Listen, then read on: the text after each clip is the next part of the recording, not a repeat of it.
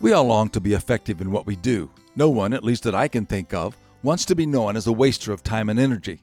But if we are honest with ourselves, we all get to the end of a day and wonder if what we did really counted for anything. It is like the man who was climbing the ladder of success only to find it leaning against the wrong building. Efficiency has been described as doing things the right way, while effectiveness is doing the right things. Our goal should be effectiveness. For the perfectionist, doing it just right may be a curse that you must overcome. You see, as Dr. Garfield said, not everything that counts can be counted, and not everything that can be counted counts.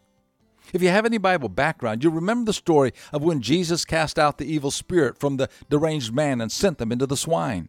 The swine took on the personality and confusion of the man and ran over a cliff and perished in the waters below. Someone has defined this event as the Gadarene swine law. You see, merely because the group is in formation does not mean the group is on the right course. My prayer today is, Lord, help me to do that which accomplishes something and is not just putting in time. This is Bill Hostler with today's key to confident living. Scripts for these programs are sold in book form by calling toll free 1 888 333 KEYS.